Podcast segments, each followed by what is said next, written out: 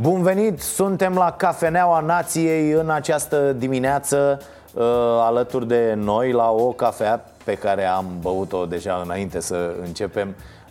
A venit, a venit Vlad Stoicescu, pe care îl salut. Salut! Discutăm despre foarte multe lucruri, sunt foarte multe de discutat, am, am, noi am vorbit și înainte.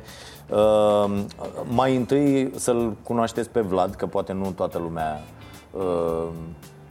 te știe. Ba chiar mai degrabă mai puțină lume. Mai probabil. puțină lume, da, mai puțină lume probabil. Vlad este, cum să zic, e...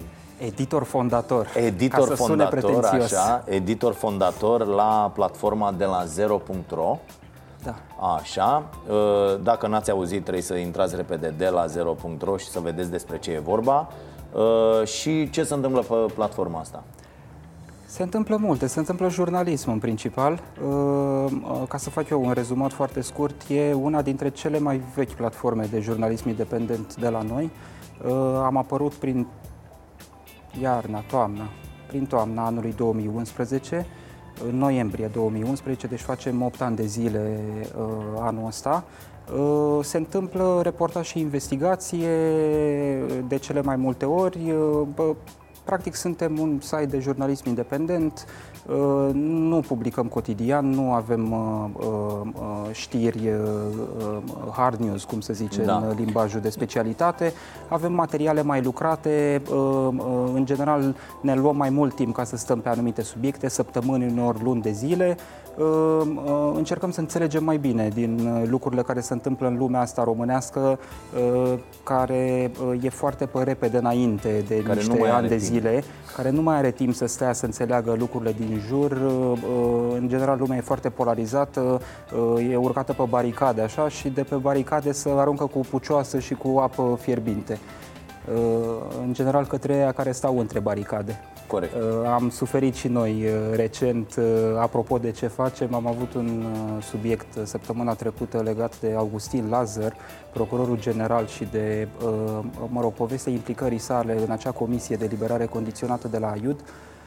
Și au urmat lucruri foarte interesante. După ce am publicat, s-au vărsat, am și scris pe, pe site, am avut un punct de vedere după ce am publicat, s-au vărsat prea sfintele zoaie ale prea curatului public peste noi, că de ce am făcut lucrul ăsta și cum am întinat icoana procurorului general și iată, suntem împotriva frontului anticorupție. Cam ăsta e tiparul de gândire care a început să funcționeze în societatea noastră. Și, mă rog, noi e? nu suntem în regulă cu asta și încercăm să preîntâmpinăm fenomenele astea de radicalizare. Și cred că presa ar, ar trebui să, până la urmă, menirea presei e să le spună oamenilor că întotdeauna există nuanțe, că întotdeauna există diferite poziționări în raport cu un subiect și că e mai bine să luăm un pic de distanță, să nu fim foarte în critică, focul lucrurilor, da, critică, și să, să privim cu moderație toate lucrurile, oricât de la o extremă ar părea ele așa la prima vedere când ne uităm. Da, este foarte interesantă, deci dincolo de această polarizare, care nu e doar la noi, asta trebuie să știe oamenii, că polarizarea asta a societăților e un fenomen global. Se întâmplă peste tot în lume. Dezavantajul nostru e că fenomenul ăsta de polarizare vine și se așează pe o lipsă de educație incredibilă. Și când zic lipsă de educație, atenție, nu mă refer, bă, lumea e proastă sau oamenii stâmpiți sau nu. Există o lipsă uh, acută de educație la acest nivel. Bă, ce e presa?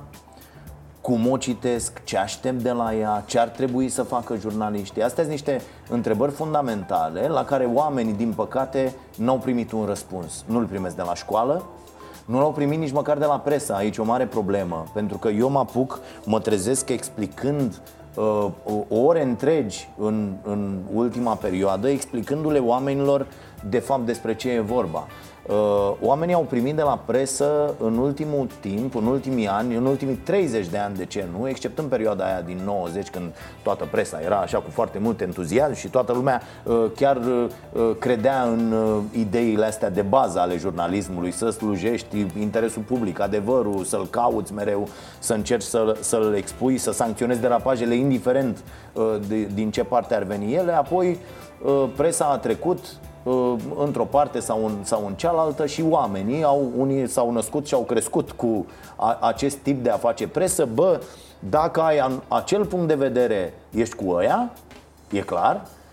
Dacă te exprimi împotriva a ceea ce cred eu, ești evident plătit din partea cealaltă. Adică se pune imediat Uh, imediat se face uh, această, imediat se ajung, ajung oamenii la această concluzie. Și atunci, cum lupți cu asta? Cum, cum le spunem oamenilor, bă, stați că nu e așa, nu e, nu e în regulă. Își citesc un dialog, foarte repede, ca să plecăm de la o chestie, un dialog pe care l-am avut astăzi uh, cu un băiat pe Instagram, în această dimineață. Se numește Ianis. Nu, nu o să-i dau tot numele, că nu asta e important, dar la mine pe Instagram. Iani zice așa: în legătură și cu poziția mea, și eu am preluat, eu sunt dintre cei care au preluat în termen ok ce ați publicat voi. Am înțeles că unii au preluat total, nu? Da, au preluat total, mă rog, e mai puțin important asta. Acum, mă rog, să fim, măcar să fim întrebați înainte. Vezi că o să iau și eu tot de la tine. Iau și eu. Ok, sunt de acord. Poate ajungem și la povestea da, asta, da, ajungem, să discutăm imediat mai încolo. Și îmi, îmi spune băiatul ăsta, Ianis: Dragoș, te-am pierdut și pe tine? Întrebare. Sper că nu. Apoi vine din nou, stai. Apoi vine și zice: deci, sper că nu ești... Stați, că îi răspund eu. Ianis, depinde unde credeai că sunt. E, mi se pare foarte important unde-i, pentru că cele mai mari dezamăgiri în viață, să știți că vin de la fixarea unor așteptări false. Adică oamenii zic: eu cred în acest om pentru că el este nu știu cum. Mm-hmm. Și la primul semn că el n-ar fi ceea ce crezi tu despre el, apare această dezamăgire și de aici toată nebunia. Am crezut în tine, nenorocitule, eu credeam că ești nu știu cum. Tu n-ai fost așa niciodată, n-ai, n-ai fost acolo niciodată, dar oamenii te-au așezat într-un anumit loc. După aia el zice: Dragoș, oricine, fără P S D-ALDE. Deci după ce eu îi explic, bă, rolul meu e să sancționez derapaje de, de oriunde ar veni ele, nu știu ce, el zice: orice fără ăia. Asta este modul de gândire, din păcate, din ce în ce mai răspândit. Orice fără ăia înseamnă că eu accept să mă pun în slujba oricui, indiferent ce zice el sau ce a făcut el sau cine e el, pentru că se luptă cu ăia. Sau cauționez orice porcărie făcută de o parte pe care mi-o imaginez a priori ca fiind partea bună și atunci ea trebuie susținută pentru că există niște obiective ultime. Da. Să fim o societate mai dreaptă, mai... Asta e cumva, mă întorc la întrebarea pe care ai pus-o, cum luptăm împotriva acestei chestii. E foarte dificil, pentru că în esență foarte mulți din oamenii care ajung să ne critice pentru că scriem de o parte pe care, repet, eu o consideră bună și o consideră de neatins, foarte mulți din acești oameni au intenții bune. Adică eu nu plec de la premisa că uh, uh, uh, uh, nu pun neapărat semnul egal între toate taberele care sunt urcate pe baricade. Sunt uh, oameni, sunt colegi de-ai noștri din presă care, mă rog, nu poți, acum suntem colegi și cu, știi cum, e nasol, ca, la, ca în politică, ești într-un partid și nu-ți convine cu toată lumea și noi suntem în presă, nu-mi convine că sunt coleg cu Mihai Gâdea, dar sunt coleg cu Mihai Gâdea în această entitate mai mare care e presa românească. În această breaslă, acum da. Nu pot să pun semnul egal între Mihai Gâdea, care din punctul meu de vedere face propagandă voluntar, știe, știe că deformează anumite subiecte. Problema mea, de pildă, cu Antena trei e cu prime time-ul de la Antena trei, nu e cu știrile de la Antena trei. Cred că sunt oameni perfect onești la Antena trei, de pildă, care își fac meseria, care merg pe teren, care strâng informația, care o împachetează în studio, care o dau după aia la știri. Jurnalele de la Antena trei sunt bune, mă uit, îmi iau informație de acolo. Prime time-ul e cel care strică, cel care interpretează informația. Mă întorc la cazul Lazăr, l-au prezentat ca fiind un torționar. Nu e un torționar. Corect. Să intre lumea pe de la zero punct ro, acum nici eu nu pot să pretind că noi avem adevărul ultim, dar cred că e un adevăr mai nuanțat decât cel pe care vrea să-l prezinte Antena trei. Ăsta a fost un torționar? N-a fost. Trebuie să avem proprietatea termenilor. N-a bătut oameni în pușcărie. Da. A fost într-o nenorocită de comisie care contrasemna niște ordine luate, pardon, niște decizii luate în spate de securitate. Că avea o marjă de lucru, că n-avea o marjă de lucru, că putea să se recuze. Asta e o treabă în care trebuie să intervină și istoricii, noi elucidăm doar noi jurnaliști și noi putem să punem un subiect pe masă ca societatea să-l dezbată. Și e important ca societatea să-l dezbată, fără niște concluzii dinainte stabilite. Cum face, de pildă, Gâdea la Antena trei. Da, ăsta e torțional, torționar, trebuie să-l toporizăm, trebuie să-l dăm la o parte, trebuie să nu știu ce. ok, e, e, e nasol, trebuie să luptăm împotriva fenomenului ăsta. E extrem de dificil, cred că și de mâine, dacă se face cea mai bună presă din România de către toate mediile de presă din România, nu se va rezolva situația. Pentru că e o chestiune care ține de mai mulți factori din punctul meu de vedere. Noi trebuie să ne facem meseria cu onestitate și să punem niște lucruri pe masă, sigur, scrise conform propriei noastre conștiințe. Corect. Așa scrie la manualul de jurnalism. Mm. Jurnalistul trebuie să fie lăsat liber să, să-și exercite conștiința. Vedem lucrurile într-un fel, evident că există un factor de subiectivism, încercăm cum contracarăm noi propriul nostru subiectivism, e aducând toate părțile implicate la masă. Ne uităm la o problemă și vedem, în, în jurul ei e uh, omul ăsta și omul ăsta și omul ăsta. Hai să încercăm să-i aducem pe toți pentru ca oamenii să înțeleagă. Dar nu rezolvăm problema dezinformării doar noi fiind onești. Avem nevoie de mai multe lucruri.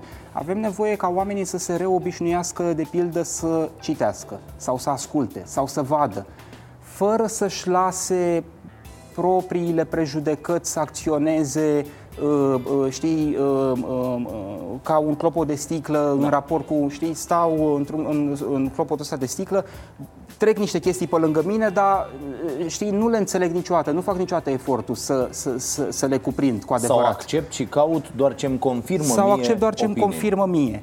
Deci, odată, pe lângă o presă bună, trebuie să ai și niște oameni care să se reobișnuiască, poate, să fie mai permeabili în raport cu informația care vine către ei și să nu considere că ceea ce merge împotriva uh, pattern-urilor lor mentale este uh, uh, în uh, același coșuleț cu propaganda Antena trei. Că nu este. Adică, o luăm razna dacă considerăm chestia asta. După aia, trebuie să avem niște... nu știu, factori de opinie în țara asta și o să dau și un exemplu concret de care m-am lovit ieri, care să fie ceva mai moderați în felul în care să raportează la ideea de presă. Am văzut de pildă ieri un mesaj la Andrei Caramitru, da, de la U S R Plus, care a scris în marginea cazului Lazăr, plecând de la faptul că ieri s-a trimis în judecată dosarul Revoluției, a scris o postare pe Facebook în care le spunea urmăritorilor săi ceva de genul: iată, avem acum dovada pentru care s-a scris despre povestea Lazăr Aiud. Adică, care era dovada? Că Lazăr a, a dat Revoluția fusese trimisă, dosarul Revoluției fusese trimis în judecată. Noi, jurnaliștii care am scris, aveam informația asta de acum o săptămână și jumătate și am pus tunurile pe Lazăr ca să scoatem la vopsea pe cine? Pe Gelu Voicam Voiculescu și pe Ion Iliescu, singurii rămași trimiși în judecată. Adică, dintr-o dată, toată puterea și cabala în România e la un... cum să-i zic, moșuleț de nouăzeci de ani, Ion Iliescu. Un spital și nu știu ce, da. Știi, nu vreau să-i creez da. acum un portret de victimă, Doamne, Doamne ferește, ferește, în niciun caz. Sunt și primul care îmi doresc elucidarea dosarului Revoluției și sunt primul care mi-aș dori o, justi- o, o, pardon, o judecată a justiției din România pe tiparul judecăților Tribunalului Penal Internațional, unde sunt niște judecăți de tip corelativ, adică poate n-avem toate faptele la îndemână, că n-a stat nimeni cu camera după Iliescu în optzeci și nouă să vadă cu cine vorbește la telefon, da, dar toate lucrurile luate împreună arată că dispozitivul respectiv l-a ajutat pe el să preia și să-și perpetueze puterea. Deci asta e un tip de judecată juridică pe care eu nu am văzut-o făcută de nicio instanță în România apropo de Revoluție. Aș vrea să o văd făcută, n-am o problemă că îl trimitem pe uh, Iliescu în judecată, Doamne ferește. Dar hai să nu legăm lucrurile astea din poziția unui actor politic care e ascultat de oameni și în care oamenii își pun speranța și care actor politic are niște interese punctuale, care sunt personale sau sunt ale unui grup restrâns, că Corect. U S R Plus e totuși o formațiune politică, deci reprezintă niște interese restrânse, nu niște da. interese generale. Parlamentul reprezintă niște interese generale. Și atunci, în momentul în care vine un asemenea actor politic care într-o anumită măsură e perceput ca fiind vocea respectivei formațiuni politice și spune niște lucruri de genul ăsta, care ne trag pe toți uh, într-o căldare plină de lucruri neplăcute. Da. Și suntem acuzați că i-am făcut o cheie lui Lazăr, că știam că o să iasă Revoluția și da. hai să scoatem povestea de la Iud. E Fără complicat. Oamenii nu mai înțeleg nimic, pentru că uh, uh, acei, uh, nu știu, sute de oameni, mii de oameni care îl citesc pe uh, Andrei Caramitru pe Facebook, poate zece la sută dintre ei sau poate douăzeci la sută sau chiar și dacă unu la sută dintre ei își creează o idee presetată, că băi, ăștia de la de la zero au făcut chestia asta, nici nu mai citesc ce au făcut la noi, peste o săptămână când se loveze numele nostru zic, ia uite bă, ăștia sunt ăia care au încercat să-i facă o cheie lui Lazăr, da, da, da. Știi? Nu e ok, nu e ok, cred că ne face rău nouă ca jurnaliști și ne face rău nouă ca societate, tot timpul să avem uh, uh, uh, polarizarea asta excesivă care în, nu știu, luată și analizată la un cititor poate să fie onestă și poate să fie păturnanta, nu știu, propriei necunoașteri, dar luată de la un politician nu mai poate fi privită cu atâta candoare, din punctul meu de vedere. Adică îmi dai cu un actor ca Andrei Caramitru, care ar trebui să fie atent la nuanțe, care cred că are o înțelegere mai bună, pentru că e atent mai mult timp, nu pentru că e neapărat mai deștept decât da. un muncitor la fabrică sau decât un inginer sau decât un doctor. Doar că oamenii ăia n-au atât de mult timp în fiecare zi să se uită la ce se întâmplă în jurul nostru. Andrei Caramitru cred că are timpul ăsta. Și atunci are și timpul ăsta, vede lucrurile, cred că înțelege în ce zonă să duc mesajele sale și, și totuși preferă să le spună da. la modul ăsta foarte controversat, foarte polarizat.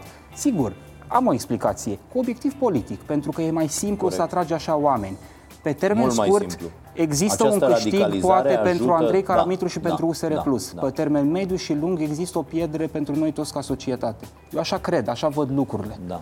Fără să se întrebe, Andrei, care a fost în urmă cu câteva săptămâni pe canapeaua asta și pe care l-am văzut în realitate mult mai puțin, că mai e o chestie, și pe acești politicieni, acum că pot să scrie pe Facebook și nu-și mai asumă această ieșire, probabil într-o discuție față în față, n-ar fi avut curaj să formuleze asta cu niște argumente ok, având uh, în față un om care să-i spună bă, stai puțin, că la fel pot să te întreb și eu pe tine. Nu cumva Lazăr a scos dosarul Revoluției luni la prima oră tocmai pentru că a mai apărut unul care a zis că și el a avut de suferit, de suferit tocmai pentru a acoperi acest scandal în care el e implicat? Da. Normal. Și de aici poți ajunge că vezi, dar până la urmă problema de fond e următoarea. Pe ce fel de oameni mizează societatea în niște funcții foarte importante? Pe oamenii de al căror trecut ne putem lua este foarte aiurea să mizăm. Nici asta n-am învățat în ultimii treizeci de ani. Uh, ei sunt văzuți, domne, ăștia sunt buni din start pentru că li se opun celorlalți. Lazăr e bun pentru că îi se opune lui Tudorel, Lazăr e bun pentru că îi se opune lui Dragnea, da? Chiar dacă toată societatea e de acord că dorinței P S D-ului de a încăleca justiția trebuie să îi te opui, apare un om care nu, altfel n-ar fi de susținut, da? Cu ce trecutare, care este glorificat, care este zeificat, care ajunge să fie idolatrizat de niște oameni care altfel uh, sunt în, în, în felul ăsta radicalizați. Și e, e foarte, foarte greu să lucrăm. Eu asta am spus și aseară la emisiune și noi uh, am vorbit despre asta în redacție. Bă, de-aia e bine ca oamenii puși acolo, nu știu, sunt niște sute, sunt mii de procurori în țara asta, sunt, sunt, există o breazlă destul de solidă, nu? Produce... Produc facultățile în fiecare an niște oameni care ajung procurori. Bă, nu-l găseai pe unul la, nu știu, treizeci și cinci, patruzeci de ani, care n-a prins, era, a prins trei ani, cinci ani, șapte ani, zece ani și n-a avut vreo funcție, n-a fost nici, n-a apucat să fie naibii, nici măcar șef de detașament sau ce naiba am mai fost noi când eram mici, șef de grupă și de detașament și de pionieri și așa mai departe. Puteai să găsești asta, nu? De-aia, de-aia cred că e important, mai ales pentru astfel de funcții, că nu i-a zis nimeni, nici domnului Lazăr, nici lui uh, Tudorel, nici, nu știu, doamnei Macovei, dacă luăm așa, că toată lumea zicea, dar ce aveți, bă, cu ăsta că a fost uh, procuror Ceaușescu, ce Tudorel n-a fost, ce uh, uh, Macovei n-a fost, ce... Bă, da, n-a zis nimeni, dar ăsta e acum procurorul general al României, despre asta discutăm acum, nu? Da, da. Uh, uh, uh, uh, sunt niște nuanțe și aici, uh, și nuanțele sunt totdeauna importante, mai ales în poveștile care în, po- în poveștile în cadrul cărora de fapt e foarte greu să trasezi linii precise între, știi, niște concepte de astea foarte dure de tipul bine și rău, ce e de făcut, ce nu e de făcut. Cazul Lazăr e un astfel de caz. În mod cer, cel mai, cel, cel mai important lucru de la care trebuie să plecăm e că vorbim de procurorul general actual în funcție al României.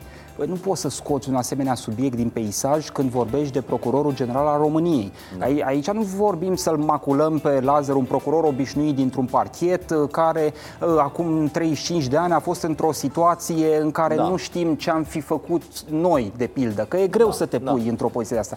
Odată, asta e elementul cel mai important, procurorul general al României. Doi la mână.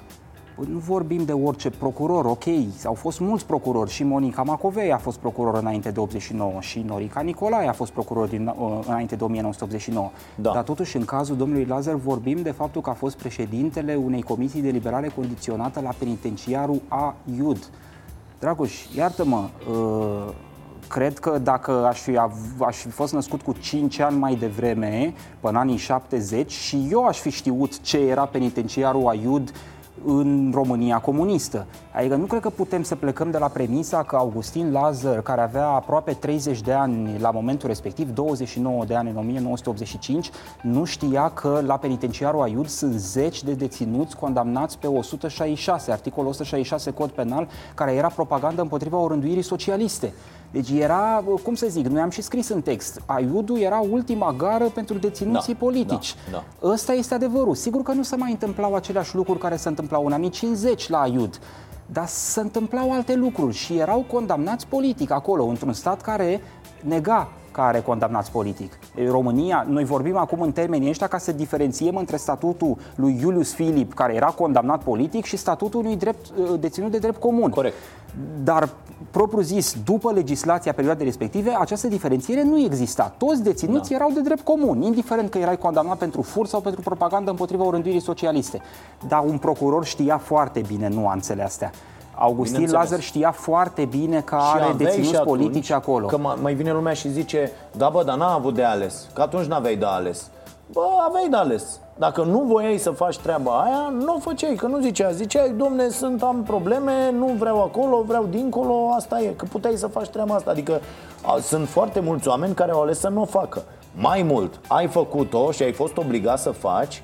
Foarte puțini oameni care au fost obligați să facă lucrurile astea rele au vrut să fie după aia procuror general, după ce s-a schimbat. Că și aici e o problemă. Bă, sunt, probabil există o sută, două sute, trei sute de procurori încă în activitate în România care au făcut lucruri de-astea înainte, da? Există alții care au fost torționari. Există... Bă, da, Vișinescu n-a venit să fie nu știu ce. Dau un exemplu, da? n-a, n-a vrut după aia să... A stat liniștit la el, na, până au venit ăștia și au zis, domne, te-am găsit vinovat de nenorocirile pe care le-ai făcut.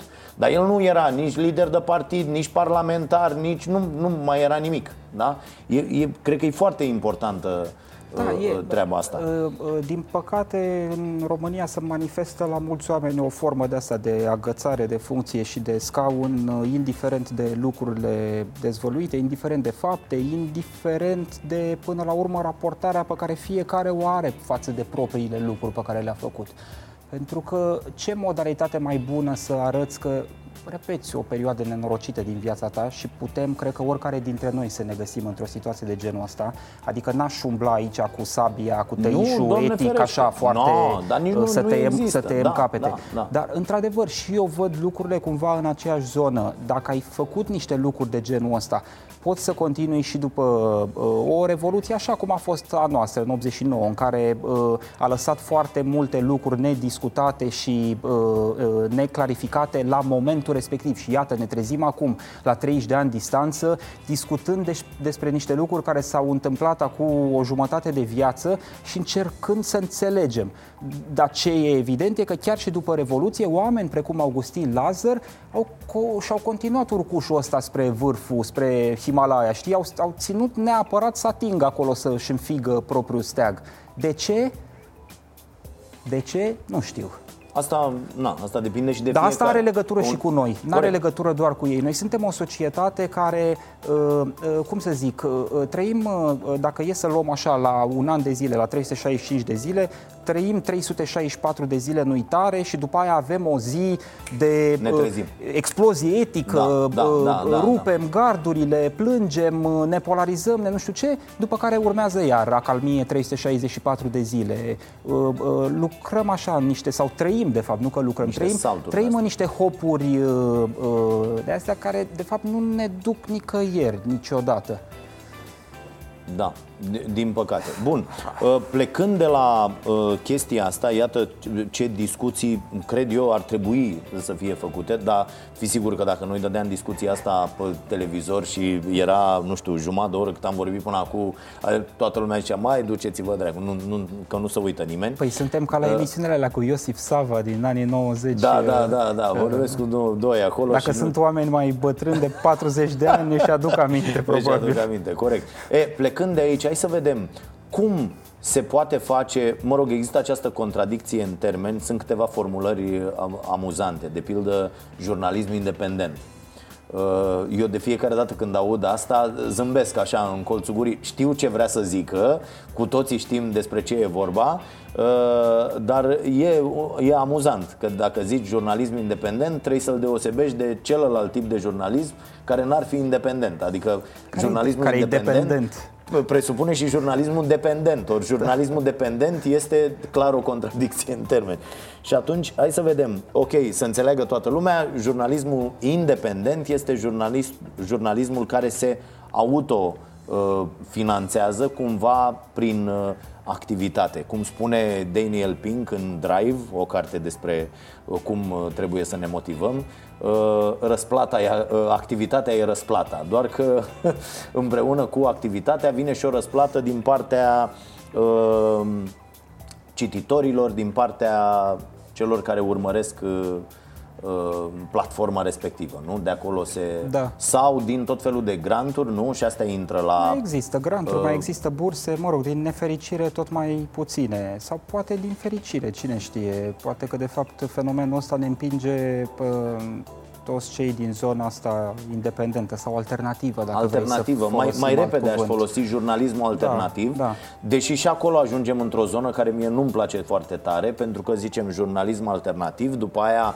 a apărut această chestie, să-i zic, n-aș folosi adjective la această discuție cu jurnalismul cetățenesc, uh-huh, uh-huh. Pe care, unde la noi există niște oameni care îl înțeleg absolut stupid și îl practică la un mod foarte urât și agresiv și mizerabil, da. Dar îi se spune jurnalist cetățenesc. Dom'le, stai puțin că eu fac, eu fac jurnalist cetățenesc, nu, deci nu te supui regulilor jurnalismului, ești un cetățean care produce un tip de conținut, că asta a devenit cetățeanul, producător de, de conținut, și nu, e, nu, nu poți fi sancționat din, nicio, din niciun fel de zonă, practic, cu această gogoriță, jurnalismul cetățenesc. Ba da, poți fi, uite aici te contrazic eu, da? Cred că fiecare dintre noi, eu, tu, Gigel, Costel, așa, care ne îndeletnicim zilnic cu jurnalismul, putem să luăm reacții în momentul în care vedem derapaje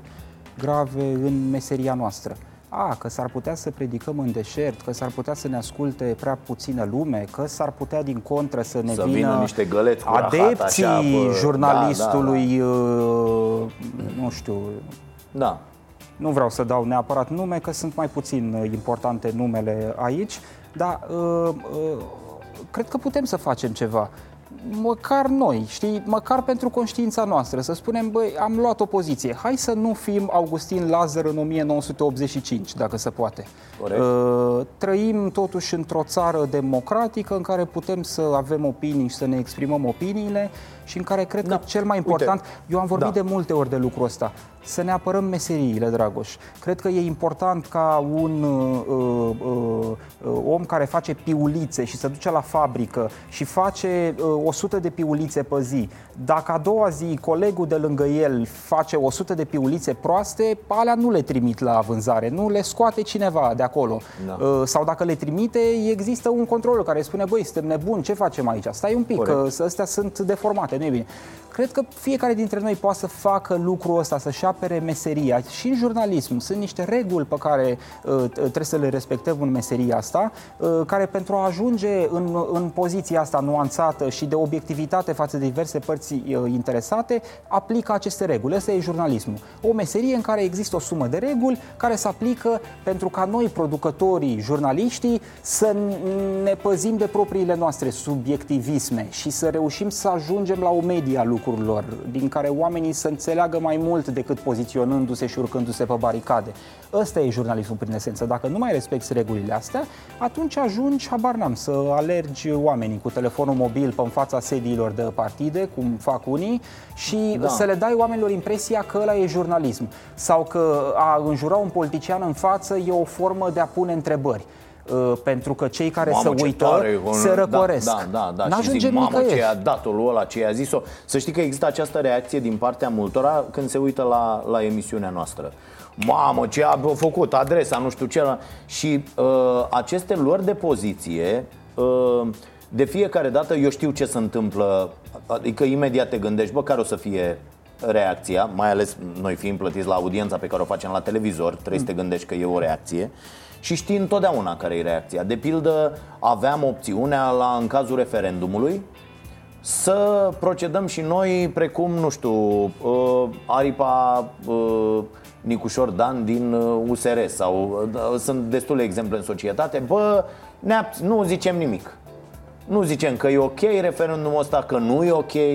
Îi lăsăm pe oameni, ocolim subiectul, merge, e ok, oamenii o să zică, bă, da, așa, lasă, domne, că te apreciază și aia care știau că ești împotrivă, dar n-ai zis nimic, te apreciază și ailalți că nu știu ce, da, mă, hai, s-a trecut. La fel în acest caz, adică eu am avut joi o poziție la televizor, de pe poziția aia, vineri, am fost făcut, în cazul Augustin Lazăr, am făcut zdrențe, asumându-mi treaba asta, zdrențe pe rețele, nenorociri, la la la. După aia ați apărut voi cu acel material și la mine a fost o reacție că eu eram deja băgat în treaba asta, am zis, bă, trebuie să sar din nou și să scriu plecând de la acest text al acestor oameni, pentru că eu vin abia luni la muncă, trebuie să scriu din nou ceva pentru că trebuie apărată exact ideea. Adică eu în ideea aia am, am venit ce am scris, dar nu foarte multă lume e dispusă să-și asume lucrurile astea, pentru că la un moment dat, iată cum ni s-a întâmplat și nouă, da?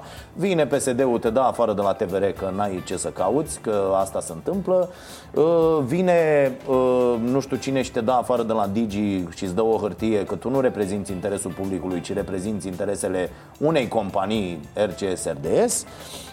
Vine și te dă afară de în altă parte, de exemplu de la R T V, pentru că vorbești de uh, protejații sistemului în acel moment, dar care nu s-a aceiași cu ăia din momentul ăsta, înțelegi? Adică noi, de exemplu, când eram la uh, R T V, era scandal a doua zi dacă ziceai de doamna Chioveși, de pildă, sau de niște băieți care uh, se vorbește acum despre ei și nu mai sunt ok, da? Deci se schimbă lucrurile și apuci, ajungi să te dea toată lumea la o parte, da? Și să cazi practic din, te-ai dus colo, colo, colo, colo și după aia ai, ai căzut de pe masă. Nu mai ești pe masă, nu mai există. Ajungi în zona de presă independentă. Și ajungi în zona asta de presă alternativă sau cum e, că noi independenți am fost de fiecare dată, dar iată că ne-am luat-o cu fiecare ocazie. Și atunci normal că stai și te gândești, nu-ți mai arde la un moment dat, sau poate unii renunță. Și eu chiar am zis, bă, moment, când va veni acea zi în care noi nu vom mai spune ce credem noi că e ok, doar pentru că nu se va mai uita lumea, și le tot spun oamenilor, chiar la, la T V, bă, vă rog eu, nu vreau să vă spun ce vreți voi să auziți, n-am, că în momentul ăla sunt, suntem chiar inutili în această meserie. O să spunem de fiecare dată ceea ce credem noi, care în multe momente s-ar putea să fie greșit, dar ceea ce credem noi cu onestitate că e în regulă, încercând să ne plasăm între toate nebuniile astea și sancționând uh, derapajele indiferent de, de zona din care provin. Că asta înseamnă că de fiecare dată eu sunt mulțumit seara, pentru că o sută la sută uh, mama este înjurată și de aia de la U S R foarte tare, și de aia de la P N L extraordinar de tare, și de aia de la P S D și mai tare. Da? Și atunci zic, mă, când merg seara acasă, zic, bă, s-au adunat, am bifat toate treburile, da, ok, mergem și dormim. Asta liniștit. E o modalitate de a lua temperatura da. jurnalismului, cine m-a înjurat, da, treizeci la sută da, da. de acolo, treizeci la sută de acolo, treizeci la sută de acolo, da, e totul bine. Nu, uite, sunt în mare de acord cu ce spui, aș vrea din nou să vin cu o nuanță, că foarte tot bine. Vorbim de nuanțe. Cred că trebuie să ne păzim la rândul nostru de atitudini mesianice, cred că, clar. Știi, eu văd un pericol ridicol totuși din punctul ăsta de vedere, pentru că nu mai suntem așa câțiva care încercăm să uh, uh, gândim și să asamblăm lucrurile chiar gândindu-ne la interesul public și nu la nu știu ce interese punctuale de grup sau chiar interese ale noastre. Că vrem să avem audiență, sigur corect, că vrem, corect. Dar nu ăsta e motivul principal pentru care facem. Că vrem să trăim, sigur că vrem. Că vrem să avem bani ca să trimitem oamenii pe teren să documenteze, sigur că vrem. Dar nu astea sunt motoarele, motorul, și mă rog, vorbesc acum pentru mine, dar cred că vorbesc pentru mai multe entități, pentru mine, pentru echipa noastră de la de la zero. Ne uităm la interesul public și la ce e de interes public într-un moment sau altul, sau nu neapărat într-un moment sau altul, că sunt o mulțime de teme generale pe care societatea noastră ratează să le vadă, mai ales din zona socială. Toată lumea e chitită pe justiție și pe politic, dar în țara asta nu se întâmplă doar justiție și politic, se întâmplă o mulțime de alte lucruri în zona socială, în zona economică, apropo care sunt asta, ne la locul am, lor. Ma... Dar noi trebuie să ne da, și închei cu da, chestia da, asta. Da. Noi trebuie să ne păzim cumva că nu, nu mai suntem foarte mulți care încercăm cu onestitate să asamblăm lucrurile și putem să intrăm într-o zonă de asta în care să credem că, mamă, suntem mesiani și noi avem dreptate și nu știu ce. E greșit. Nu, e, deci e, am trecut prin asta, e, să știți, de-a lungul e, timpului. E, e adică bine să păstrăm o distanță, să fim da, circumspecți da, da. în raport cu toate lucrurile. Cred că e bine și, un pic și în de moderație. De și eu nu vreau să fiu erou pentru nimeni. Eu vreau să-mi fac bine meseria. Vorbesc serios, deci chiar nu vreau, nu vreau. Nu plec când, când am plecat pe teren ca să facem uh, cazul Augustin Lazăr, n-am zis, mamă, o să venim noi cu adevărul absolut și o să facem bine România. Nu, astea sunt niște principii. Nici nu știați ce este de acolo. Astea sunt principii poate... de partid da, politic. Da, eu nu da, sunt da. partid politic, eu nu candidez, eu nu cer adeziuni, eu nu vreau să fiu plăcut oamenilor. Eu vreau să documentez o informație și asta ca să mă, a, ca să-mi apăr mie profesia, o documentez în primul rând ca să știu că e adevărat ceea ce public. Că așa pot să stau de la calculator și să scriu, știi, titluri de alea de comisarul. Râde lumea, vine și traficul și e totul bine și frumos și bă, îmi cumpăr și eu cașcaval și bă, salam în fiecare săptămână, știi? Dar nu despre asta e vorba. Am, am, vrem vrem să, să, să ne facem meseria, nu o facem pentru că vrem să fim simpatici și nu știu ce și în niciun caz nu o facem ca să salvăm țara sau ca să fim de o parte sau de o parte sau alta a, a subiectului.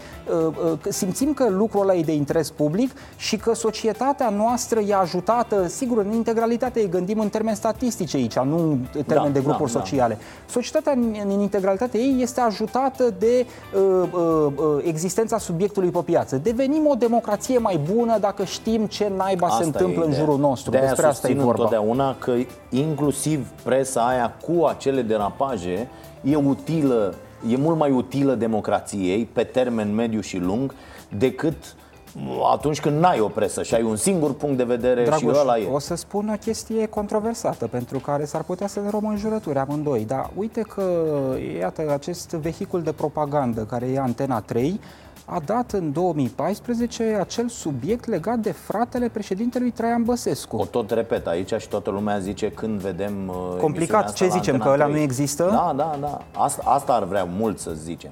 Asta ar vrea mult să zicem, bă, nu există, nu există. Sau uh, uh, O N G-ul lui Mugur Ciuvică, care, ok, e un propagandist, adică uh, e... E nasol, da, nu vrei da. să fii cu Mugur Ciuvică la aceeași masă. Dar O N G-ul lui Mugur Ciuvică a dat în două mii doisprezece, împreună cu o altă organizație, Miliția Spirituală, uh, au dat facsimile după, după teza de doctorat a Laurei Codruța Chioveși, care e plagiat.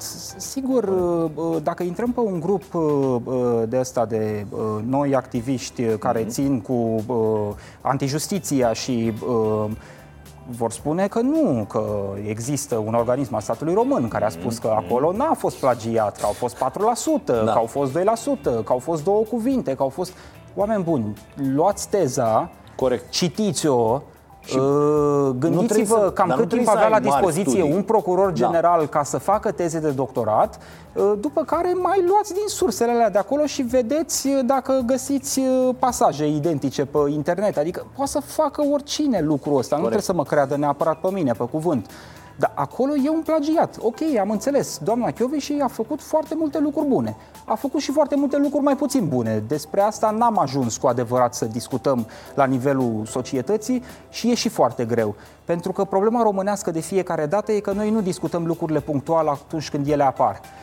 De ce nu discutăm? Pentru că o parte, inclusiv din tabăra bună din presă, spun nu e momentul oportun să discutăm da, lucrurile astea. Da, da, da. Acum există niște obiective pentru a scăpa de mai tabăra mari, nasoală, mai mari, de noi. Și noi nu le discutăm da. acum. Și se strâng un an, doi, trei, cinci de porcării, după care devine aproape imposibil să mai intri. Ce ar însemna să uh, își propună acum o echipă de jurnaliști să înțeleagă ce s-a întâmplat cu anticorupția românească între două mii treisprezece și două mii șaptesprezece. Ar însemna să mergem la instanțe și să luăm toate dosarele, filă Corect. cu filă, ca să vedem probe, interceptări. E o muncă titanică, deci vorbim da. probabil în patru ani de zile, vorbim de uh, mii de dosare spre zece mii trimise de uh, D N A da, în da, instanță. Da, da, da, da.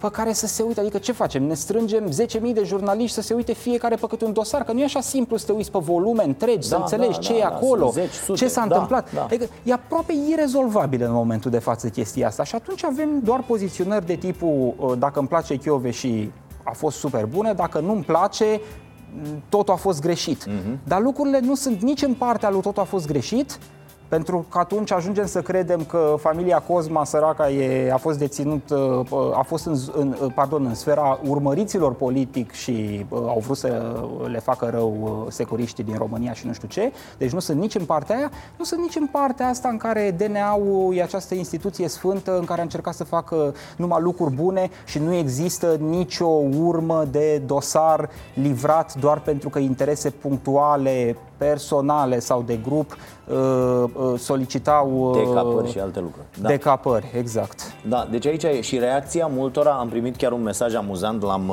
citit la podcastul Vocea Nației, de la cineva care mi-a zis: "A, m-am prins, ce faci tu?" Deci un, un a zis: "Ne-ai păcălit până acum și eu m-am prins, ce faci tu?" Și mi-a explicat ce fac eu. De fapt, pentru că sancționăm toate taberele implicate în chestia asta, îi descurajăm pe oameni să meargă la vot și să schimbe de fapt ce se întâmplă în România. Pentru că dacă eu îi spun omului și... Dar omul era foarte, foarte sincer. Eu dacă îi spun omului că și în P N L există probleme, că și în U S R există probleme, că oamenii politici care candidează, mulți dintre ei au probleme și ar trebui să le știm înainte să mergem să punem ștampila, de fapt îi ajut pe ăia care dețin puterea și care o vor ține în continuare. Multe minți funcționează așa. Multe minți fun- și ei, păcate, ei da. vor de fapt partizanat, ei vor ce văd pe anumite canale, nu jurnalism. Că asta e problema și asta e o întrebare, atenție, care se pune la nivel internațional. Mai vor oamenii aceleași lucruri de la jurnaliști?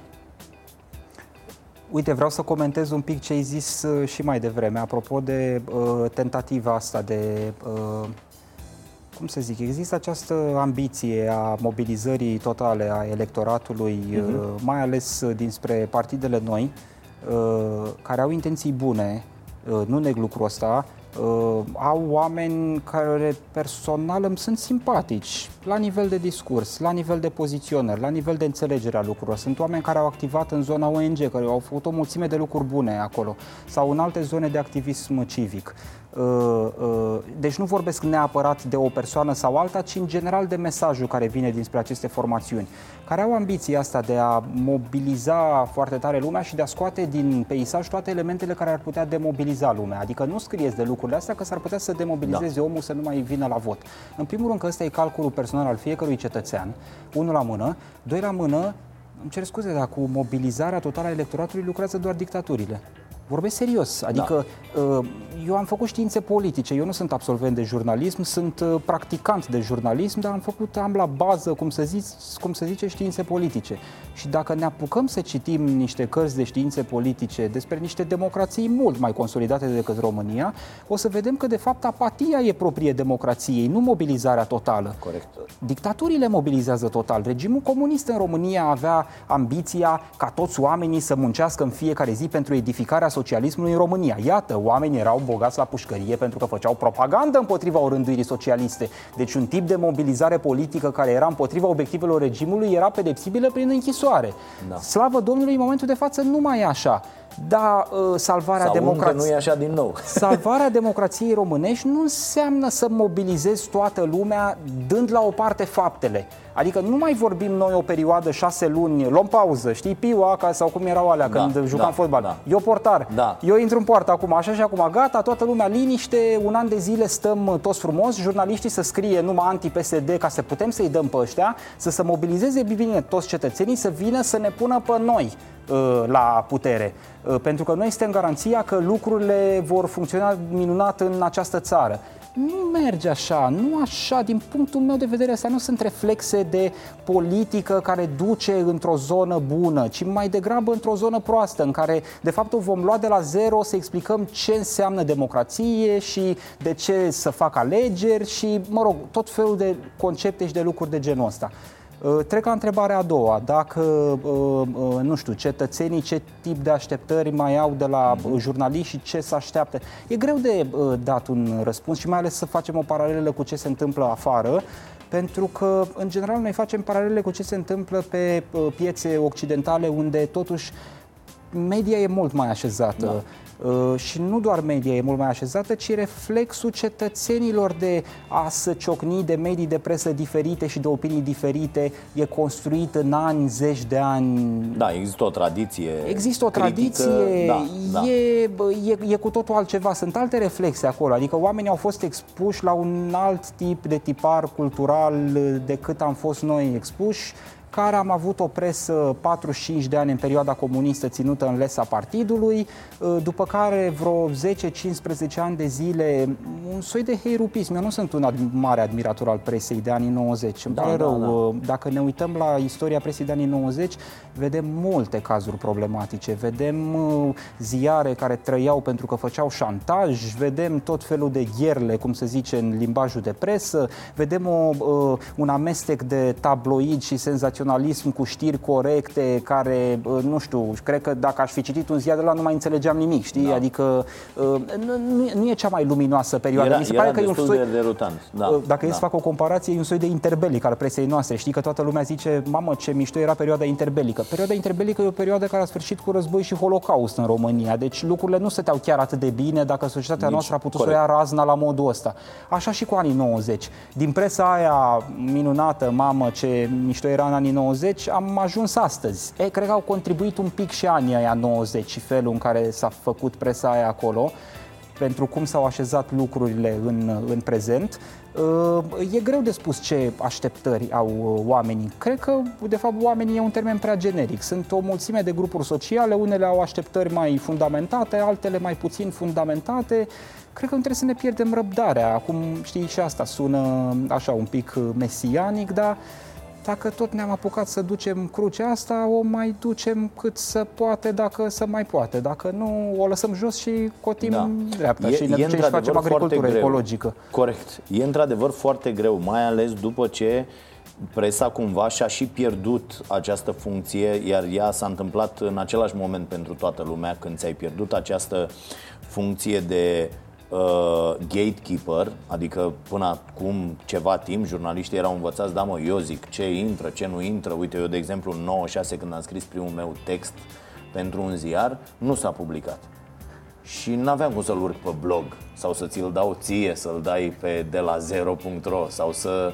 Nu exista această posibilitate și atunci a, a rămas cu el pur și simplu, că erau două ziare locale. Ce, ce făceai? Nu exista altceva, nu? Nu puteai să vorbești undeva despre el, n-aveam podcast, n-aveam internet, n-aveam absolut nimic.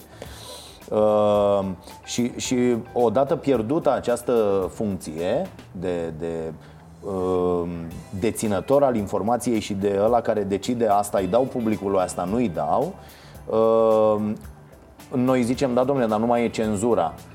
Nu mai e cenzura, dar cenzura s-a sucit, a venit și a zis nu mai putem să controlăm noi ce intră și ce iese. Atunci dăm ca nebunii și nu o să mai știe nimeni ce e ok și ce nu e ok. Și suntem în acest moment, în acest punct în care, din, în opinia mea, educația trebuie, trebuie să intervină. Adică or, și oricât de multă educație am face noi cu presa, de pildă, să zicem că de mâine, cum ziceai și tu, dacă de mâine toată lumea e ok în presă, nu se va rezolva aproape nimic. Nu, pentru că lipsesc reflexele de bază. Lucrurile astea se rezolvă în timp învățându-i pe oameni despre ce e vorba. Eu am fost inclusiv la clasa a cincea și merg cu drag și cine vrea facem astfel de acțiuni și vorbesc cu copii. N-au absolut niciun reflex, nu știu nimic. Au niște chestiuni care au valoare de adevăr total, pentru că mama zice că nu e ok un post și tata zice că e ok și ei se ceartă între ei în casă și atunci când se ceartă e un lucru bun. Dar când sunt amândoi părinții de acord e și mai nasol. Copilul are, bă, aia e, asta e ideea că nu trec, așa au zis și mama și tata. Și n-avem, dacă n-avem din școală această educație, cum îi zice, mediatică, se numește într-un fel. Media literacy, cred că îi spune. Da, dar nu, la noi îi zice cumva că se, se tot discută introducerea acestei materii, da? O, o educație media, o materie, de asta e educație media, cum există educația fizică, să există și educație media. Și să înveți pe oameni cum trebuie să se raporteze la presă, la ceea ce citesc, la ceea ce... la orice text, Cris, că aici e o problemă. Ție ți se dau uh, clasicii, ți se dau tot ce a intrat acum prin manuale, dar tu habar n-ai să, să citești un text și să-l interpretezi ca lumea. Și e, și asta înseamnă până la urmă analfabetismul ăsta funcțional de care fuge doamna Katia Andronescu și zice să nu mai folosim această, că nu există această sintagmă, au inventat-o unii. Asta înseamnă de fapt analfabetismul ăla, că tu nu știi exact cum să așezi lucrurile și ai de suferit în viață, iei decizii proaste. Când n-ai informații ok, iei decizii proaste când te bazezi pe... Tocmai de asta am spus mai devreme că se întâmplă foarte multe fenomene pe lângă politică și justiție în România. Iată, educația, până la urmă ce iese un copil din școala românească, Uh, uh, știi, cu un bagaj de informație, cum să-i zic, strict formală, cu niște poezii, cu niște comentarii pe text, cu doi plus doi și, sigur, simplific foarte da, tare. Da, da, da. Uh, uh, uh, toată uh, povestea poate sună brutal, dar, de fapt, lucrurile acolo sunt. Dar fără reflexe concrete de a se putea descurca în lumea asta care e foarte complicată, cu foarte multe surse de informație, nu de informare, no. uh, uh, care stau, uh, mă rog, toate informațiile astea sunt uh, aruncate în arena asta publică, trebuie să te dezmeticești un pic, să știi, să te scuturi, să uh, uh, știi cum să legi anumite lucruri, ca să trebuie să citești. Uite, dau alt exemplu, uh, apropo de ce spuneai tu cu uh, mersul la școală, uh, eu am un seminar uh, pe care îl țin la facultate de jurnalism de la Universitatea din București. Este un seminar de la anul, de anul doi, tehnici de investigație jurnalistică și am acolo studenți care n-au citit Constituția, Dragoș.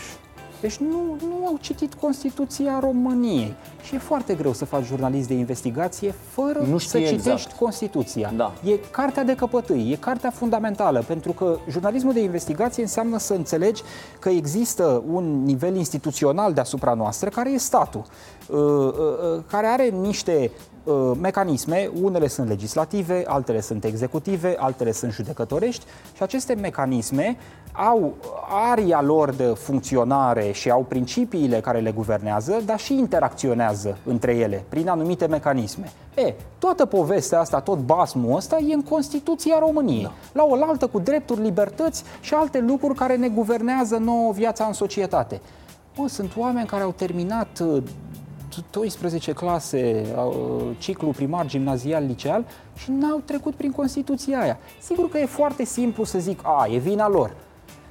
Dar asta e soluția stupidă, știi? Să zic, a, e vina lor, fiecare face ce vrea, nu, ok, nu o să fie bine. Nu e vina lor. Ok, ai, ai să zici că până la uh, clasa a douăsprezecea uh, multă lume nu știe de ea și mulți copii nu ajung până la să-și pună problema, bă, deși la școală ei fac lucruri, adică se vorbește despre Constituție, se vorbește despre...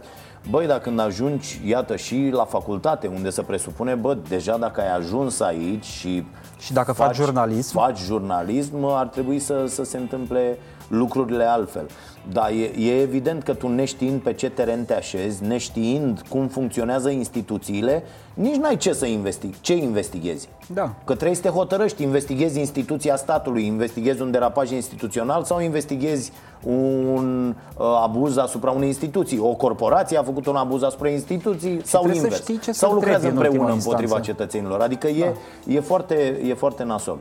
Bun, e, e extraordinar de mult de discutat. Îți propun să mai facem treaba asta. Mai facem, când, dacă n-am plictisit pe toată dacă lumea. Dacă n-am deja. plictisit pe toată lumea, da, le punem pe net. Cine vrea să le urmărească, uite, inclusiv zona asta, tineri, studenți, oameni care vor să știe lucruri. Mie mi se pare foarte interesant. Eu, de, eu, eu explic multe lucruri și vorbesc cu foarte mulți copii care mă întreabă. Și sunt foarte multe întrebări. Și eu inclusiv invitațiile astea pe care le fac aici, și mi-e, mi-e mult mai ușor apoi să-i trimit. Vedeți că am făcut această discuție. Puteți înțelege mai multe decât să stai să vorbești cu fiecare o jumătate, o oră, o oră. Vedeți că am făcut această discuție și e foarte important. Deci oferim un material care în timp va fi consumat de cei interesați. Și eu cred și că... care oferă perspective diferite. Eu... Cred că asta e da. important și poate asta e nota în care ar trebui să încheiem, că nu avem dreptate în sens absolut, dar încercăm fiecare dintre noi pe felia lui să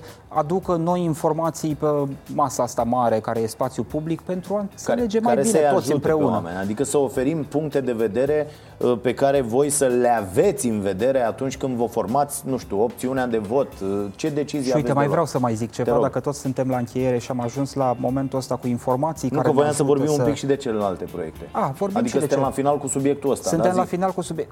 Eu vreau să zic de Să Fie Lumină, dacă vrei asta, să mă întrebi în exact continuare asta de asta, de asta eu. discutăm. Perfect. Uh, da, dovadă că n-am aranjat discuția, nici n-am venit și ne-am așezat aici. Uh, uh, eu sunt unul dintre susținătorii uh, uh, proiectului Să Fie Lumină punct ro. Așa de, este, de, confirm. De, da, de când, de când am aflat de el și mie mi se pare foarte important, am mers prin țară, le spun oamenilor, uh, băi, mi se pare foarte important.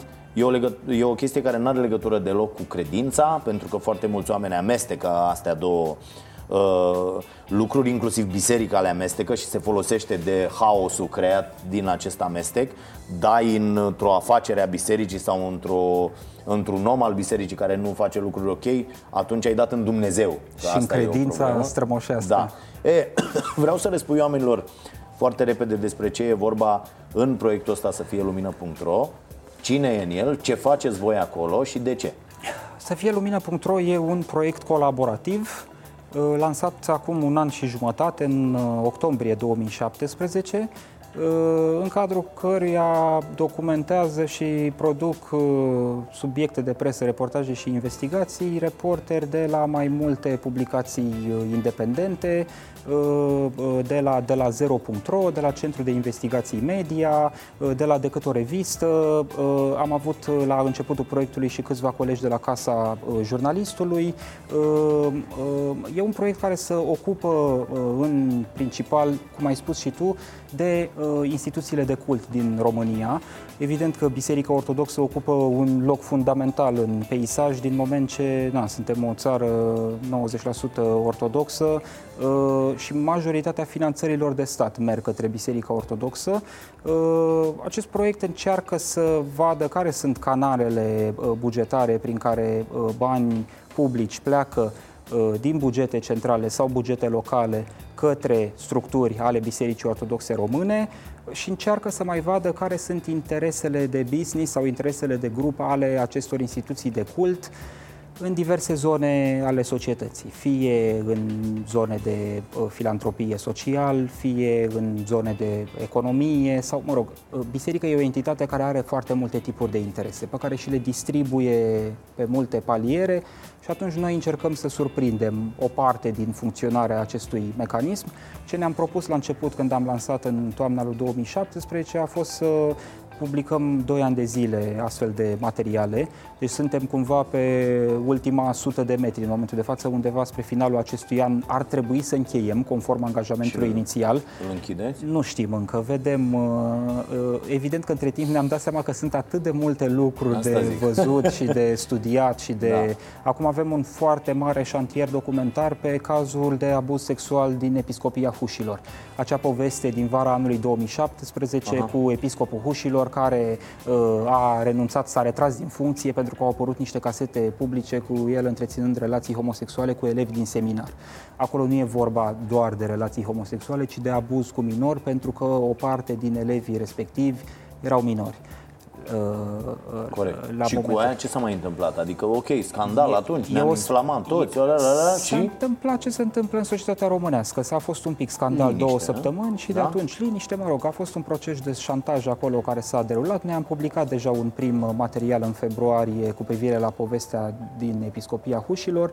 O să facem acum un follow-up, un soi de episodul doi, care cu adevărat e miezul întreg al lucrurilor, dar avem foarte multe lucruri de cap de pus cap la cap și am avut foarte mulți oameni de convins să vorbească. Aha. Și când te ocupi de subiecte legate de biserică, ăsta e câteodată cel mai greu lucru. E mai simplu să ajungi la documente, e mai simplu să întrebi o instituție sau alta, dar trebuie să vorbești și cu oameni care au fost într-un fel sau altul martor la respectivul subiect pe care îl documentezi. De cele mai multe ori nu, sau sub protecția anonimatului, și noi încercăm până la urmă să convingem oamenii să nu vorbească doar sub protecția anonimatului, pentru că, știi, un material care da. are doar surse, surse, surse... N-are valoare. Da. Are valoare, N-are dar valoare... E, poate fi privit da. cu suspiciune. Credibil. Eu corect, pot să mă corect. pun în poziția cititorului care vede un material construit doar din surse și să zic, bă, dar de ce sunt numai surse aici? Adică da. M- da. nu da. miroase prea bine, știi? Și atunci încercăm... Pe de altă parte, mai ales într-o zonă de asta închisă, unde într-adevăr funcționează o lege a tăcerii foarte, foarte da, da. puternică, oamenii ar trebui să înțeleagă că nu se vorbește foarte mult din interiorul sistemului. Ne oamenii trage, știu asta. Adică... Ne, ne, ne mai trage lumea de urechi din când în când că de ce nu avem și video, că de ce nu luăm da. exemplu din alte părți să producem și video, că e mai ușor de urmărit decât texte. E adevărat, dar în nouă din zece subiecte pe care le-am documentat până acum la Să Fie Lumină era imposibil să intrăm cu camera. Adică subiectul e de așa natură încât abia reușim noi, știi, cu șușoteli pe în birouri sau pe... Am pățit inclusiv cu uh, tras în altar la biserică și cu toate ușile și geamurile închise și telefoanele puse deoparte să vorbească lumea cu noi, Corect. știi? Adică e un nivel de paranoia care e justificat de fapt de felul în care arată lucrurile în biserică. Biserica fiind, și aici mă refer la Biserica Ortodoxă Română, ca să se înțeleagă specific, B O R-ul fiind o structură extrem de ierarhizată, ceea ce înseamnă că o decizie a superiorului și în principal a structurii episcopale se propagă cu drept de viață și de moarte asupra supușilor. Deci dacă un Corect. episcop vrea să ia preotul din parohia X și să-l mute la o parohie la o sută de kilometri distanță, sau să îi dea nu știu ce bunuri pe care să le cumpere parohia, sau să nu-i mai dea niciun ajutor la parohie pentru reparații și reconstrucții, sau să-l bage în consistoriu eparhial, adică la judecata lor interioară, da. poate să facă lucrurile astea fără nicio problemă. Deci e, e, e, e, e o autocrație din punctul ăsta de vedere totală. Efectiv, omul ăla are o putere enormă și are o putere enormă, de fapt, asupra unor joburi. Pentru că structurile episcopale odată au în subordine posturile de preoți, dar mulți dintre preoți au soții sau rude angajați la biserici, care sunt uh, clopotarul sau omul care face curat în biserică, da, deci da. altă categorie separată de joburi, personalul neclerical, să zicem, mm-hmm. uh, mai sunt posturile de profesori de religie, uh, e o întreagă structură, sunt probabil, dacă ne uităm la fiecare episcopie în parte, sunt mii de locuri de muncă pe care episcopii din zonele respective au capacitatea să le distribuie. Și asta le oferă o putere, le oferă o forță foarte mare și uite, la genul ăsta de subiecte încercăm noi să ne uităm. Pentru că prin mecanismele astea, pe care lumea nu le vede neapărat, biserica e un actor foarte important și un jucător, cum se zice, e un jucător foarte mare în multe zone ale societății. Și noi credem, jurnalistic vorbind, că de ce se mobilizează, aici revenim la discuția de mai devreme, de ce vă interesează un lucru sau altul? Pentru că pe noi ne interesează orice actor instituțional care capătă acest rol de player, de jucător în diverse zone ale societății prin însăși natura lui. Adică B O R-ul a devenit o...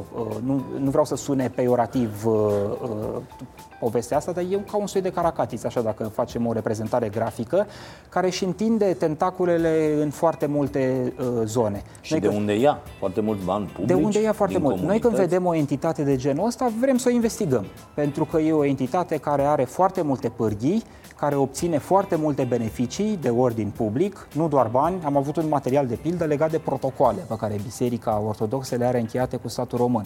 Și am arătat acolo că Patriarhul, de pildă, are inclusiv antemergători de la poliție.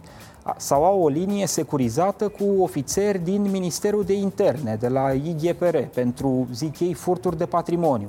Dar pentru asta există o linie roșie în fiecare birou episcopal. Se poate abuza de ea? Pot să mă gândesc că se poate inclusiv abuza de ea. N-am o probă în momentul de față, dar vreau să văd nivelul ăsta de interacțiune între entitatea bisericească și stat, care nu se reduce doar la finanțarea Catedralii Neamului. Pentru că lumea, știi, devine foarte... Avem ori oameni pe care nu-i interesează deloc subiectul ăsta, pentru că își imaginează doar, văd doar bisericuța lor de cartier și atunci ce poate să fie rău acolo? Da. Sau avem oameni care sunt la extrema cealaltă, în care zic că, ia uite, știi, scot în evidență doar finanțarea catedralei și ăla e rău absolut. Aia e doar o mică parte din finanțarea pe care statul român o pune în Biserica Ortodoxă Română. Da, asta, asta este așa numitul the gap instinct, da, știi? Da. Adică la aceste extreme care de fapt el, nu ele contează, ci ceea ce se află între și ceea ce se află între. Extreme, Dar eu da. cred că ambele extreme de fapt favorizează discursul B O R-ului. Da. Știi, asta e problema într-o poveste de genul ăsta. După cum ambele extreme favorizează discursul P S D-ului, raportându-ne la discuția de mai devreme. Da. Adică da. ori ești anti-Lazăr, ori ești împotriva lui Lazăr și P S D-ul la mijloc cumva profită de de, de chestia asta prin diversele lor canale de, de comunicare. De aici reacția oamenilor, băi, ajutați pe ăștia, dar da, da, nu asta e discuția. Da. Că P S D-ul profită, da, asta deci, într-adevăr cam e adevărat, asta încercăm da. noi să facem la Să Fie Lumină. Acum e foarte posibil ca eu să fiu parțial în tot ceea ce spun aici, pentru că timpul nostru e limitat. Ce pot să invit oamenii care ne privesc e să intre pe să fie lumină punct ro. O să vadă că avem acolo un manifest. Avem deja multicele, zeci de materiale, patruzeci, cincizeci, aproape cincizeci de materiale, sper să nu mă știu, sau aproape patruzeci de materiale publicate într-un an și jumătate, ceea ce e mult. Dacă vă uitați la, poate sună puțin așa, dar dacă vă uitați la compoziția materialelor și la cât timp e investit în documentarea lor, numărul chiar e mare, având în vedere echipa mică cu care, cu care lucrăm. Oamenii să intre pe site și, sigur, dacă consideră că e de interes și dacă îi atrage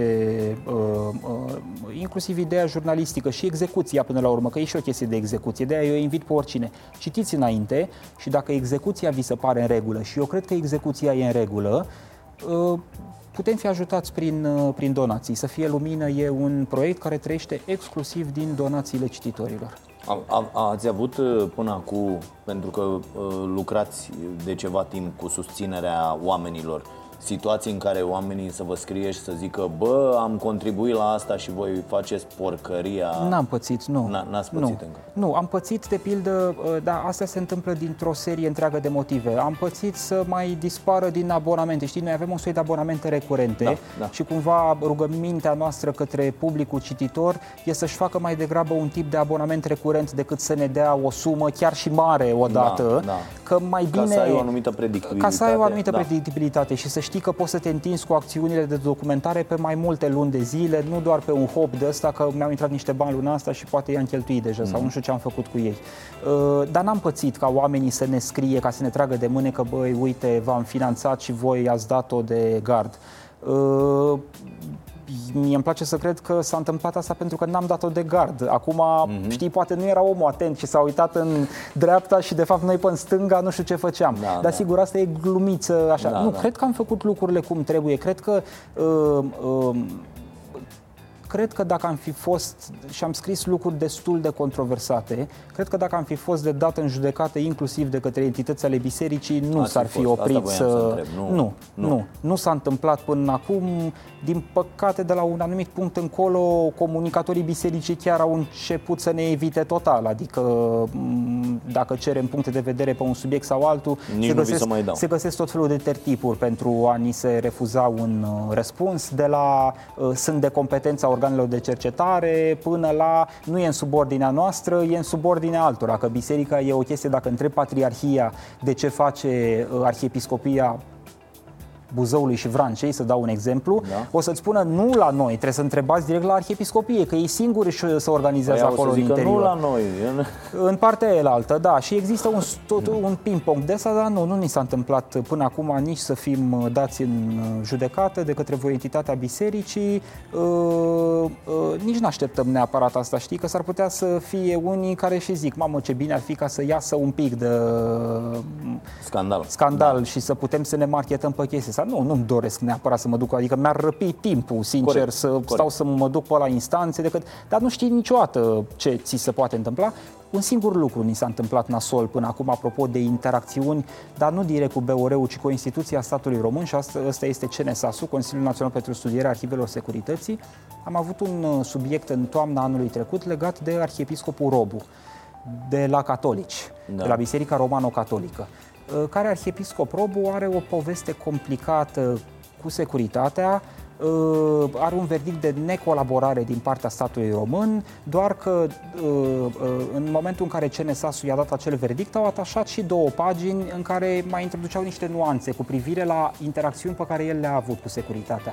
Nu sunt definibile ca poliție politică după legea actuală, dar respectivele interacțiuni au existat. Și Arhiepiscopul Robu, nemulțumit că nu au fost doar cele două paragrafe care să-i spună că n-a colaborat cu securitatea, ci și o descriere de două pagini care să ofere un pic de context ca să înțelegem ce s-a întâmplat acolo, a dat în judecată instituția C N S A S-ul, cerând eliminarea celor două pagini, ceea ce ar afecta toate deciziile C N S A S-ului similare. Adică de acum, dacă Arhiepiscopul Robu câștigă, de acum C N S A S-ul nu ar trebui decât să zică n-a nu colaborat da, da. și atât. Și în rest nu mai avem nimic, niciun fel de alt element ajutător.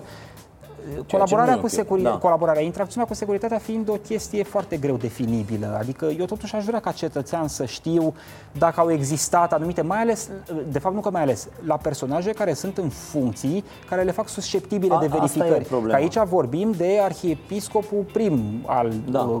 Bisericii Catolice problema, în România. Că nimeni nu vine să verifice, să te verifice pe tine Costel de la etajul șapte exact. din blocul doi B.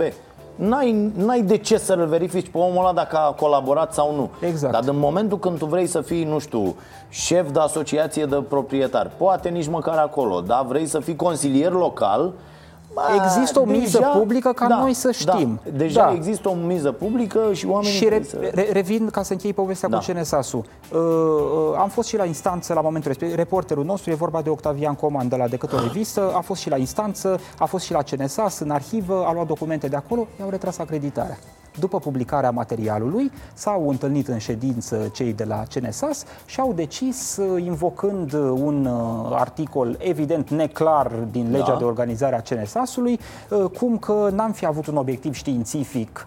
Deci noi am avut un obiectiv de presă, nu un obiectiv științific. Așa. În momentul în care am acreditat reporterul acolo, și că au fost utilizate respectivele documente de arhivă cu încălcarea prevederilor legale. O prostie. Intrăm în niște Incredibil. detalii foarte tehnice, dar i-au retras păi... omului, i-au retras acreditarea. Deci în momentul de față, reporterul nostru, N-are... Octavian Coman, da? nu e mai este acreditat, la, e interzis la C N S A S. La... Da. Dar da, este incredibil, iată, nu există nicio diferență între C N S A S și Dragnea, care îi amenință cu retragerea acreditărilor pe jurnaliști, sau și Tudorel, care face aceleași lucruri imbecile, Tudorel Toader la, la Ministerul Justiției. Din păcate, nu.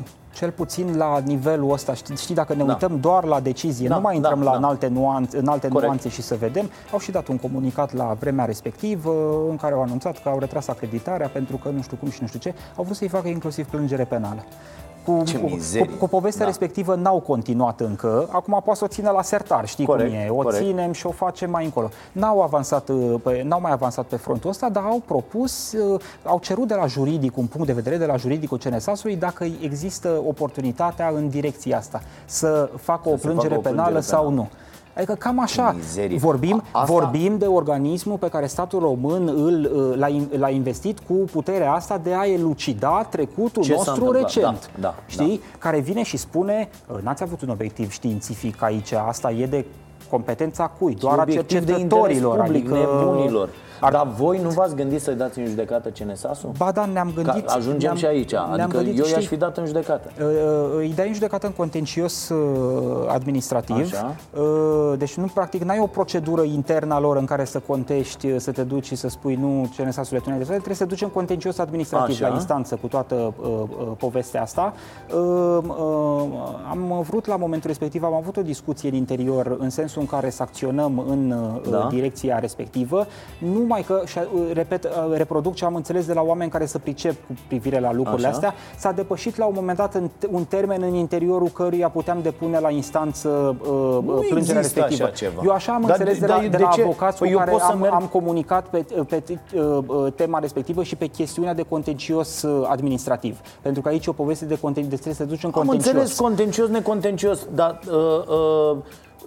E vorba aici de un exemplu care îi va împiedica în timp pe alți jurnaliști să facă lucruri asemănătoare. Adică asta descurajează uh, un mod de a lucra în interesul public. Adică i-aș da eu în judecată, de pildă, ca entitate separată de presă, da. eu să mă duc Starea Nației și să zic: bă, jegoșilor, vă dau în judecată pentru că ați retras acreditarea unui jurnalist pe niște motive absolut imbecile și vă dau în judecată. Da, da, o să-ți dea că n-ai calitate asta. procesuală. Păi de ce să n-am? Direct n-ai calitate păi procesuală. Eu, cum să că nu e o speță că... care te privește pe tine. Păi ne privește pe toți ca societate. Da, eu știu ce spui. Așa, în filozofia argumentului e perfect corect. Adică da. băi, sunt niște lucruri de interes public. Eu pot să mă constitui ca parte interesată corect. în procesul ăsta. Corect. Dar strict, dacă o luăm pe elemente juridice, sunt acolo niște încadrări care, mă rog, merg în direcția respectivă. Dar ăsta e un exemplu de cum, știi, lucrurile se pot rostogoli nefericit, nu neapărat dinspre instituția pe care noi o studiem, care da. e o instituție de cult în cazul de față, ci dinspre alți cerberi din zona instituțională unde a statului român. Unde instituția respectivă a ajuns cu tentaculele, apropo de Caracatis, da, să unde sunt tot felul. Sunt absolut convins că s-au dat niște telefoane. Aici Suntem prea problema. vechi în meseria adică asta mine, ca să nu știm că se dau telefoane. Pe mine când m-a chemat Stelian acasă, la Stelian Tănase acasă la dânsul, să-mi spună să nu mai vorbesc la Starea Nației despre Patriarhul Daniel, chestiune recunoscută și de domnul Tănase și pe care eu, mă rog, mi-am făcut prost obicei să pot proba lucrurile astea la o adică uh, și chestiune despre care am vorbit foarte mult. Uh, iar nu e o chestie în regulă, că mă gândesc că poate au fost chemați două sute de jurnaliști. Poate n-am fost chemat doar eu. Da? Deci iată, domnul uh, sau, sau poate că Patriarhul nu, nici nu știe. E posibil, că m-am certat cu cineva la Pitești, la ultima întâlnire pe care am avut-o în turneul Starea Nației, fix pe treaba asta. Și a zis: de unde știți dumneavoastră? Păi eu nu știu, eu știu doar că am fost chemat la domiciliu domnului Tănase Stelian, care conducea televiziunea publică din România, și îndemnat, îndrumat, sfătuit, dus în direcția asta să nu mai abordez subiectul Bor, Patriarhul Daniel, la emisiunea Starea Nației. Pur și simplu. Și am spus omului: dar noi sancționăm derapaje, nu avem nicio legătură cu credința, cu ce... Nu, domne, nu. Nu înțelegeți că nu? Că nu se poate, că nu e în regulă, că nu e ok. Și, iată, și nimeni n-a avut niciun fel de problemă înainte, cu asta. Câțiva ani în față, da? Dragoș Pătraru a plecat din T V R, emisiunea Universul Credinței, duminică dimineața, are un spațiu generos de emisie, două Corect. sau trei ore, cât or fi, Corect, cu pentru că e invitați de public. seamă. E în interes public, da. da. Bine, eu vă sfătuiesc să continuați treaba asta. Continuăm. Și oamenii care vor și cred că e important, îi sfătuiesc și eu și am făcut-o în multe rânduri să, să susțină. Și e foarte important, și ăsta e mesajul pe care aș vrea să, să-l dau la final, e foarte important ca voi, publicul, cetățenii, să contribuiți la astfel de inițiative. Pentru că dacă nu înțelegem că noi trebuie să ținem lucrurile astea uh, independente, ele nu se vor putea ține, pentru că nu vei putea supraviețui uh, pe această piață făcând lucruri foarte importante și bune și cu impact dacă n-ai resurse. Dragoș, atunci, cred că povestea da. la care trebuie să ne întoarcem e aia, funcția și, mă rog, modalitatea clasică de finanțare a presei din totdeauna. Noi punem niște produse pe masă pe care oamenii le cumpără. Da. Ăsta e modelul pe care eu aș, sau de la care aș pleca în construirea oricărui edificiu jurnalistic. Cred că e modalitatea cea mai bună. Știi cum erau da. ziarele pe vremuri? Cineva venea și dădea un leu și cumpăra Corect. ziarul și se cumpărau multe da. ziare. Doar acum, pe, că pe chestia asta cu donația, da. oamenii au impresia că nu uh, iau o marfă pentru aia, ci cumva ajută un e demers. De, de, asta, asta să știi, cred că mai facem o emisiune pe da, tema pe, asta, pe, ideea asta, da, pe da, povestea da. cu donațiile, să știi că strict ca filozofie de finanțare nici pe mine nu mă încântă. Da. E unul din motivele pentru care noi la De la zero nu avem donații pe site. Că mai mm-hmm. întrebat lumea unde da. e butonul de donații, ce facem?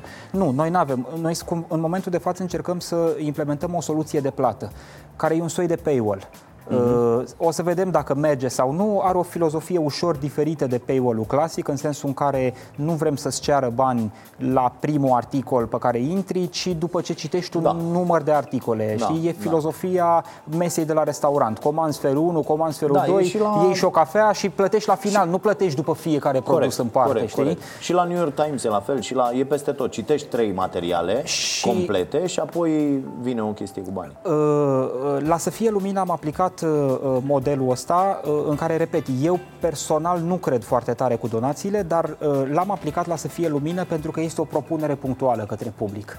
Corect. Nu este o propunere cu caracter general pe care aș putea să o fac la De la zero. Noi o să producem un jurnalism care o să-ți deschidă mintea, o să-ți adune faptele. Sună foarte generic, nu-ți vând ceva foarte concret. La Să Fie Lumină am putut să spun: oameni buni, noi vrem să ne uităm la cum funcționează instituțiile de cult în România și care e relația lor da, cu statul. Da, da, da. Și atunci e o chestie extrem de concretă pe care oamenii o pot apuca și pot înțelege foarte concret. Adică noi nu ne apucăm acum să facem investigații despre P S D la Să Fie Lumină, decât dacă P S D-ul a dat un purcoi de bani la Patriarhie sau Corect. ceva, nu știu, știi, Corect. să fie un fir, o Ceea legătură. Ceea ce se întâmplă în multe cazuri. Ceea ce se întâmplă în multe cazuri, da. Bine, când da. am făcut subiectul despre Catedrala Neamului, se vede acolo că de la guvernul Văcăroiu încoace, toate administrațiile românești au contribuit cu vârf și îndesat la Catedrala Mântuirii Neamului. Adică e o problemă transpartidnică în România, nu ține nu de un actor politic sau, sau altul.